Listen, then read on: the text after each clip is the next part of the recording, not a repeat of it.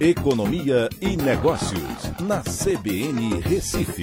Oferecimento Atena BGA Investimentos, o escritório referência da XP Investimentos em Pernambuco. Olá, amigos, tudo bem? No podcast de hoje eu vou falar sobre a fusão da Apvida e a Intermédica, que se acertaram rapidamente e estão criando um grupo que tem um potencial de 110,5 bilhões de reais no mercado brasileiro. Esse, é, essa fusão ela foi resolvida rapidamente. É, as duas empresas é, são empresas complementares, porque a Apvida ela atua mais nas regiões norte e nordeste, enquanto que a Intermédica trabalha, atua nas regiões sudeste e sul.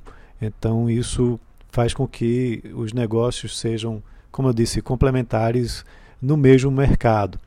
Uh, vale lembrar que ainda será analisada pelo CAD, pela CAD, né, mas uh, provavelmente não deve haver grande dificuldade em aprovação, justamente porque não atuam nas mesmas regiões. Uh, só para vocês terem uma ideia, a receita líquida da Apvida é, foi de 8 bilhões de reais, enquanto que a Notre Dame, é, intermédica, de 10,1 bilhões. Juntos, tem um faturamento de 18,2 bilhões.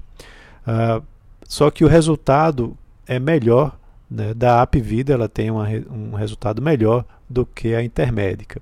E aí, por conta disso, uh, também deve acontecer, uh, vai acontecer da a Apvida ter, ser a sócia majoritária com 53,6% é, dessa nova empresa. É, esse vai ser um dos maiores grupos do mundo né, desse segmento. E depois de unidas vão se tornar a 11 empresa mais valiosa na, na B3, né, na Bolsa de Valores aqui do Brasil. É, são combinados 13,6 milhões de usuários né, de planos de saúde dental, com a receita que eu mencionei de 18,2 eh, bilhões de, eh, eh, de faturamento em reais.